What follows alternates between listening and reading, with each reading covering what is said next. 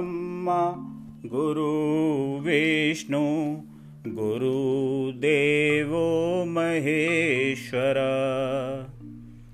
गुरुसाक्षात् परब्रह्म तस्मै श्रीगुर्वे नमः वेदो नित्यमधीयतां तदुदितं कर्म स्वनुष्ठीयतम्। तेनेशस्य विधीयतां पचितिः काम्ये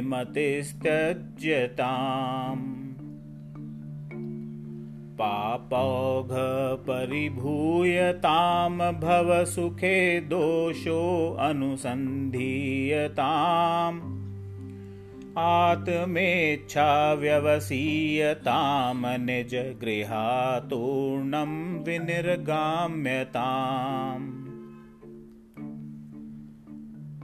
सङ्गः सत्सु विधीयतां भगवतो भक्तिदृढाधीयताम्। शान्तयादिः परिचीयतां दृढतरं कर्माशु सन्त्यज्यताम्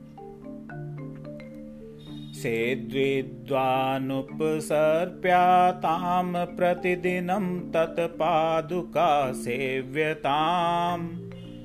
ब्रह्मौकाक्षरमर्थयतां श्रुतिशिरोवाक्यं स्माकर्ण्यताम् वाक्यार्थश्च विचार्यतां श्रुतिशिरपक्षस्माश्रीयताम् दुस्तर्कात्सु विरम्यतां श्रुतिमतर्कात्सोऽनुसन्धीयताम्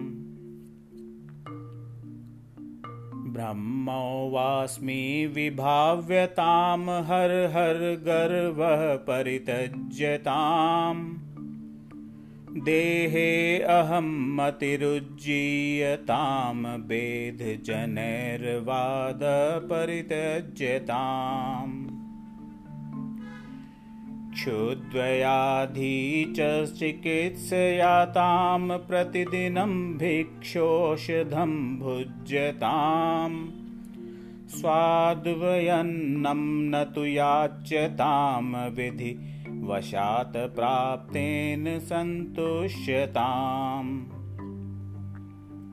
शीतोष्णादिविषहयतां न तु वृथा वाक्यं समुच्चार्यताम् औदासीन्यमभिपश्यतां जनकृपा नैष्ठुर्यमुत्सृज्यताम् एकान्ते सुखमास्यतां परतरे चेतसमाधीयताम् पूर्णात्मा सुसमीक्ष्यतां जगदिदं तद्वाधितं दृश्यताम् प्राक् कर्म प्रविलाप्यतां चितिबलान्नाप्युत्तरै श्लिष्यताम् प्रारब्धं त्वेह भुज्यतामथ परब्रह्मात्मना स्थियाताम्। यः श्लोकपञ्चकमिदं पठते मनुष्यः सञ्चितयत्यनुदिनं स्थिरतामुपेत्य तस्याशु संसृतिद्वानल तीव्रघोरतापः प्रशान्तिमुप्याति चितिप्रसादात्